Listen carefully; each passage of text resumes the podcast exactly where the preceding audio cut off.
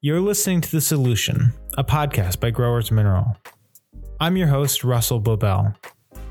In this ongoing series, we will be taking a look at the book More Food from Soil Science, a book written in nineteen sixty-five by one of Growers' co-founders, Doctor V A Tejens.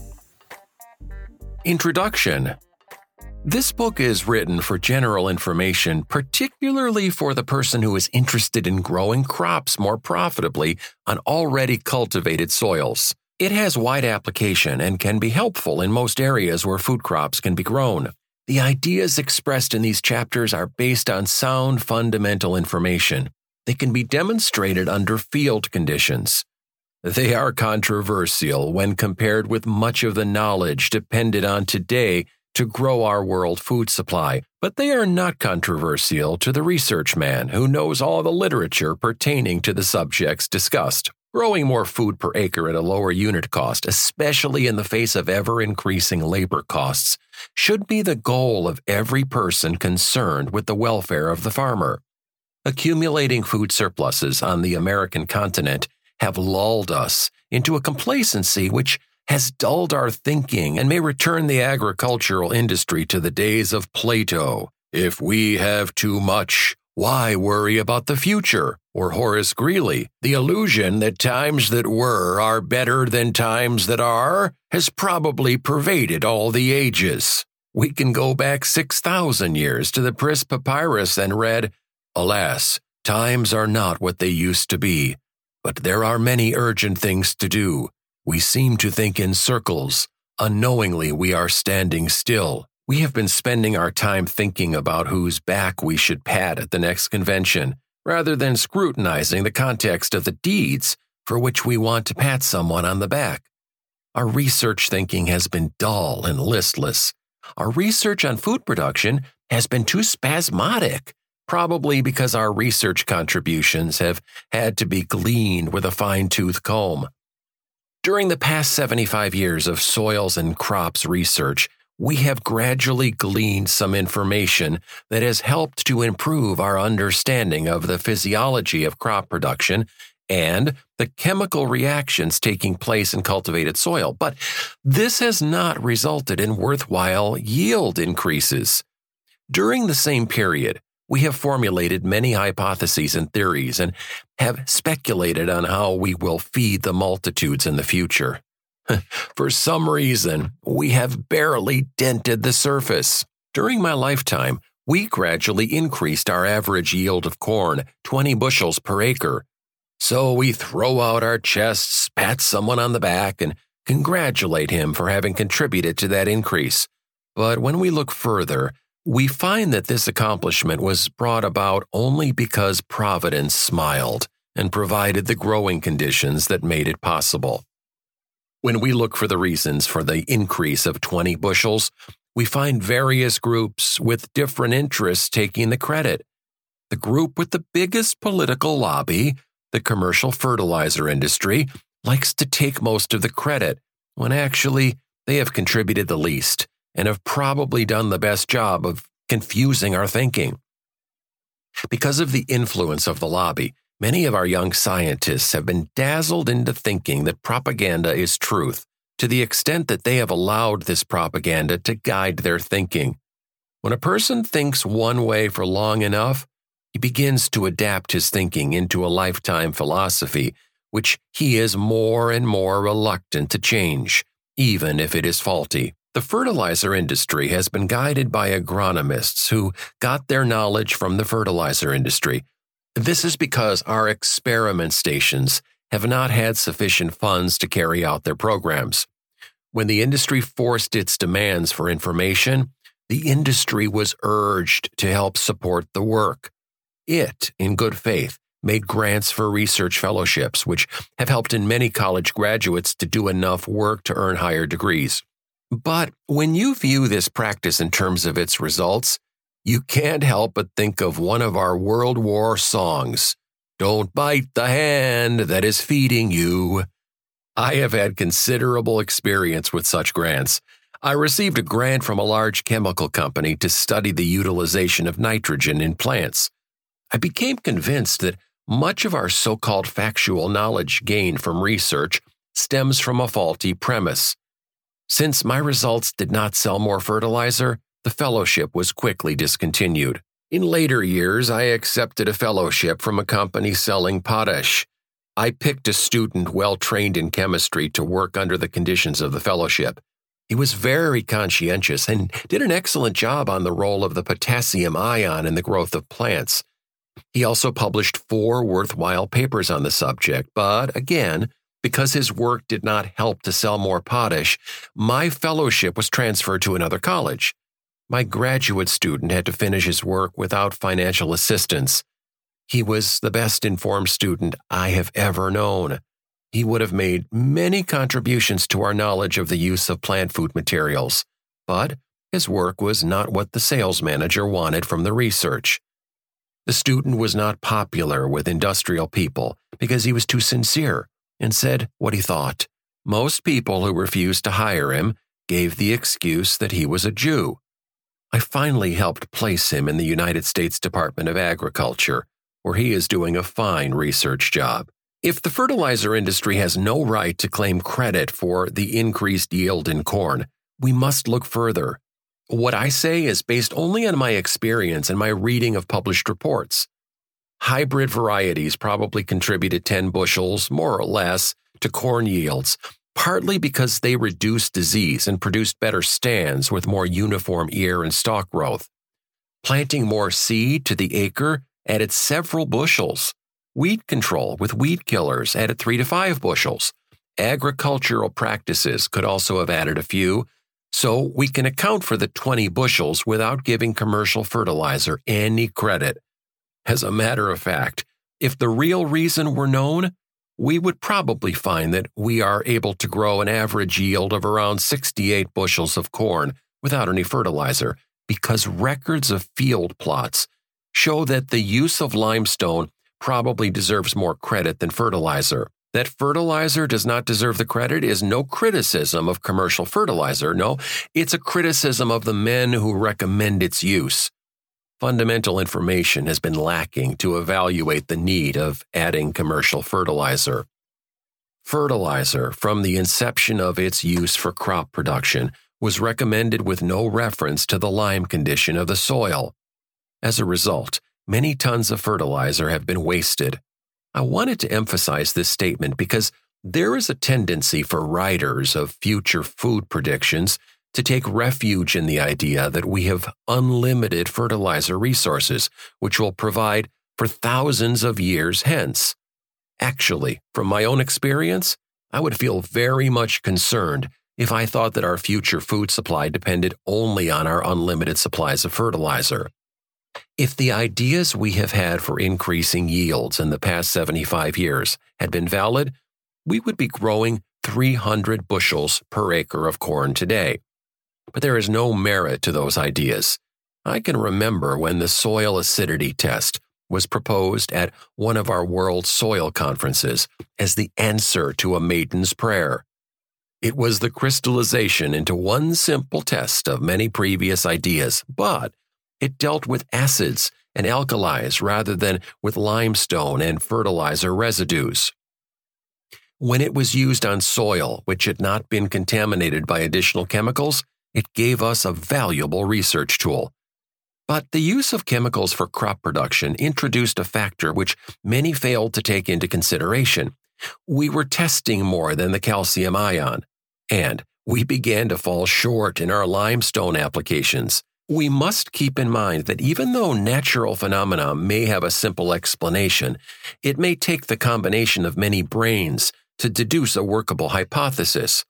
The pH test was reliable, but our interpretation led us astray.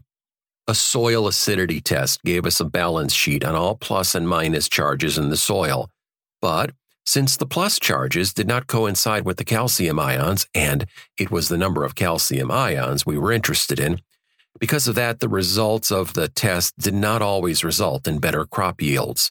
The pH was not as useful as everyone expected.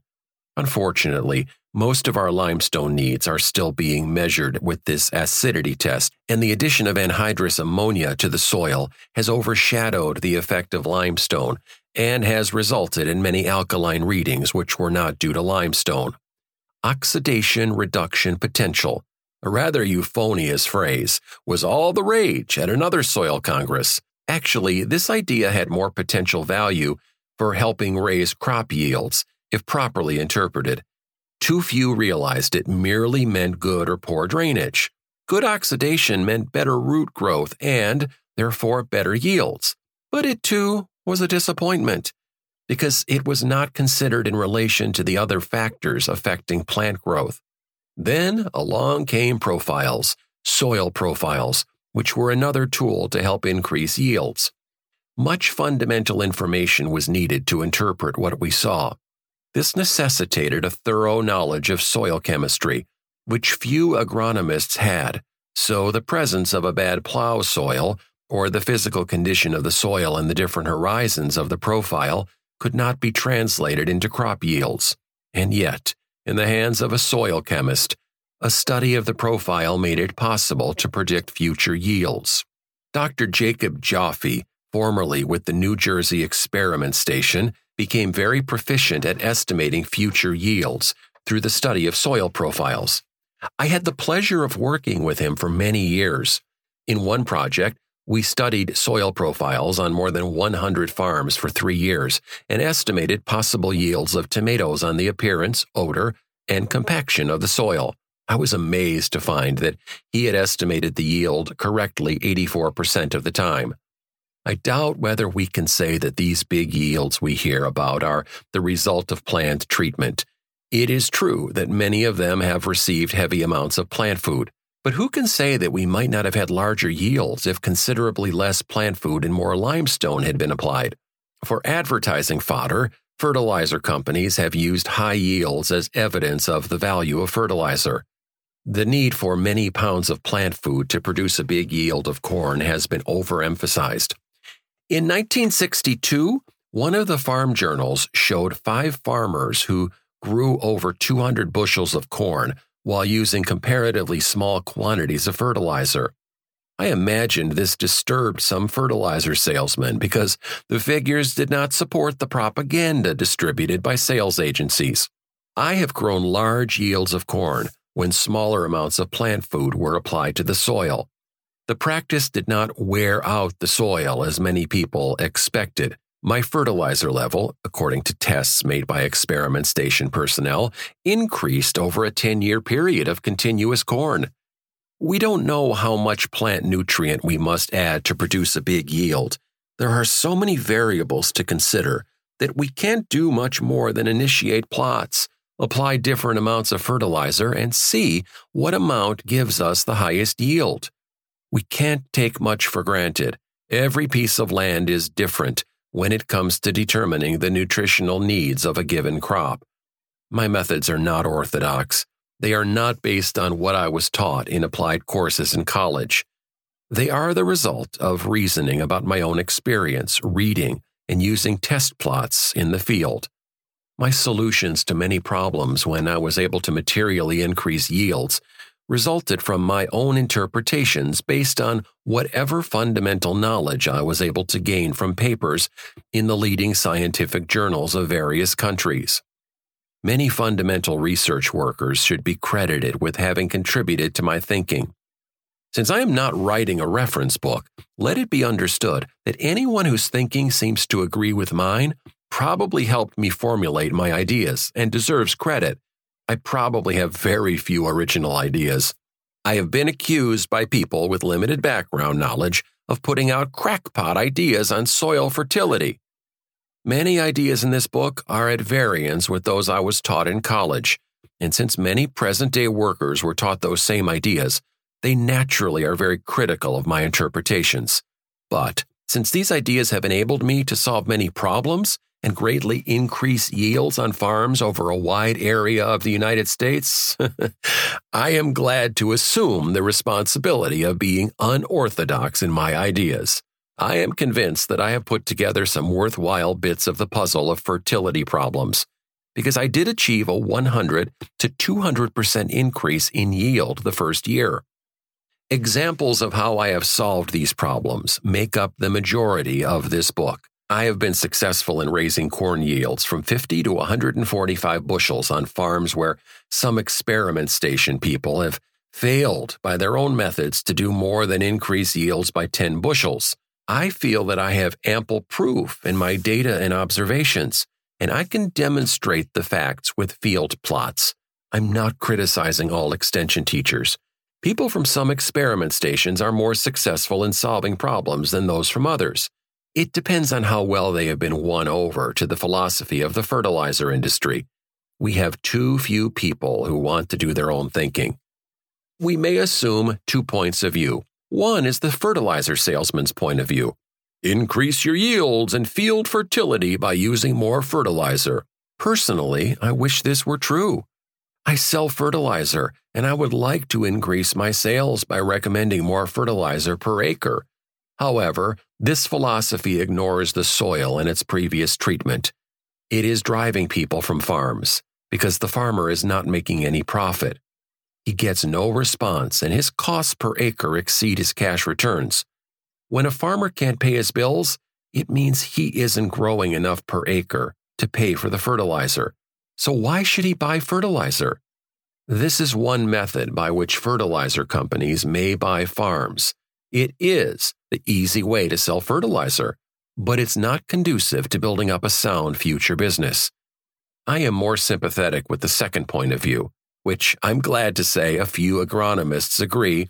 Test the soil and find out what it needs, then try to initiate check plots to see whether the fertilizer pays off. This point of view increases costs of sales, but it means that the farmer gets enough returns to pay his bills. This book is written for the layman, particularly the farmer who has the responsibility of feeding an ever-increasing population. Along with this obligation, he has the right to maintain as high a standard of living as any other small businessman. To achieve this standard of living, he must grow something to sell. And to do this successfully, he must grow more than average yields. As a matter of fact, he must grow as big a yield as his climate permits. The efficiency with which crops are produced will vary among individuals and will result in variations in farmers' standards of living. I recently read a statement made by the head of an agronomy department at one of our universities to the effect that any sizable boost in world crop production must be accompanied by a great expansion in the fertilizer industry. I doubt whether we have any proof of this. Had he said this about the ground limestone industry, I am sure it would have been proven. I object to such statements because they build up false hopes and befuddle our thinking about the real facts. We certainly cannot back such statements with the facts that we have gained from past experience. Such a statement suggests to me that commercial fertilizer should be our main consideration in finding ways and means to furnish future generations with sufficient food. In my vocabulary, this is sheer politics. We start off with a hypothesis wrongly derived from existing data, and because we want to go along with a particular notion, we make assumptions which cannot be proven. This sort of thinking has lulled some of our scientists into a smug complacency, a feeling that we have to be right. I feel that much of our past crop research might best be junked, and that we should start over with some fundamentally trained, non-political, open-minded personnel, particularly at the administrative levels. This is a harsh statement, but when I'm called a rebel, I like to know why. A friend of mine once told me, "Don't worry about what people call you as long as you don't rob a bank. You should be glad they talk about you. The time to worry about what they say is when they stop talking. When that happens, they might as well bury you." I'm a rebel because I can't go along with the people who say, if you want to increase yields one hundred percent, apply twice as much chemical fertilizer. It has been my experience that nothing is further from the truth. I believe in the use of chemicals to increase the crops grown on an acre of land. But since I have been a member of several agricultural experiment stations during the past twenty-five years, I can't get enthusiastic about things agricultural colleges are teaching. I am sure that they would have trouble proving ninety percent of the things that they teach. But they've done a good job of promoting the sale of commercial fertilizer. I have always been of the opinion that unless we can show the farmer by plot comparisons on his own farm that a practice makes him more money, the practice is of questionable value. Over fifty percent of the chemical fertilizer used on farms today probably does not return the farmer a penny of profit. This does not discredit the chemicals, but it is a criticism of the people who recommend their use. Too many recommendations are based on hearsay, not on knowledge gleaned from treated plots covering a wide area where many variables exist. Such recommendations may produce a profitable increase on one farm and none on the next. In dealing with farmers, I have been surprised to find that less than ten percent follow college recommendations, while thirty-five percent follow what the fertilizer salesman recommends. The remainder are guided by past experience. This last group includes most of the successful farmers. This was very disturbing to me since I helped establish recommendations when I had the responsibility to do so. I am convinced that the recommendations for the best use of commercial fertilizers might better be classified as propaganda to sell fertilizer. They do not ensure that the farmer will make more profit from his efforts. I lived on a farm until I went to college. I studied what was offered in a four-year course in agriculture. I was not happy with my choice. I realized I should have gone into chemistry, physics, and mathematics for fundamental training, taking fewer subjects labeled agricultural. I realized that agricultural courses were set up to study the art of growing plants and animals, not the science of agriculture. Agriculture is only the application of science to soils and plants and animals. Why not study the science first and then the art? That way, one could better understand the workings of soil and plants. The application of scientific knowledge to agriculture is of graduate study caliber and should be treated as such. We have too many college graduates conducting fertilizer experiments. It would be more accurate to call them tests. Anyway, they know very little about chemistry, but the application of manures and chemical fertilizers to the soil, their effect on the soil and on the growing crop, and their relation to weather conditions are chemical phenomena which demand understanding of every phase of chemistry. Simple inorganic and organic reactions, colloidal, physical, biochemical, and complicated organic processes, and complications introduced by fungi, bacteria, soil-inhabiting flora, and insects. The rebel label was attached to me because I could not agree with what my professors had taught me. I proceeded to prove that their interpretations of soil and plant workings were faulty.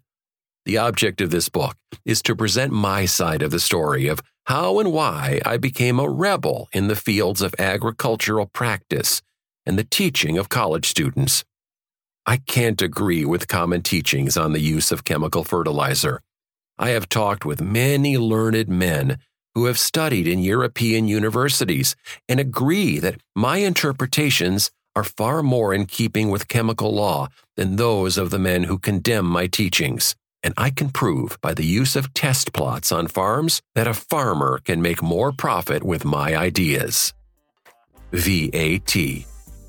Thanks for listening, everyone, to this episode of The Solution.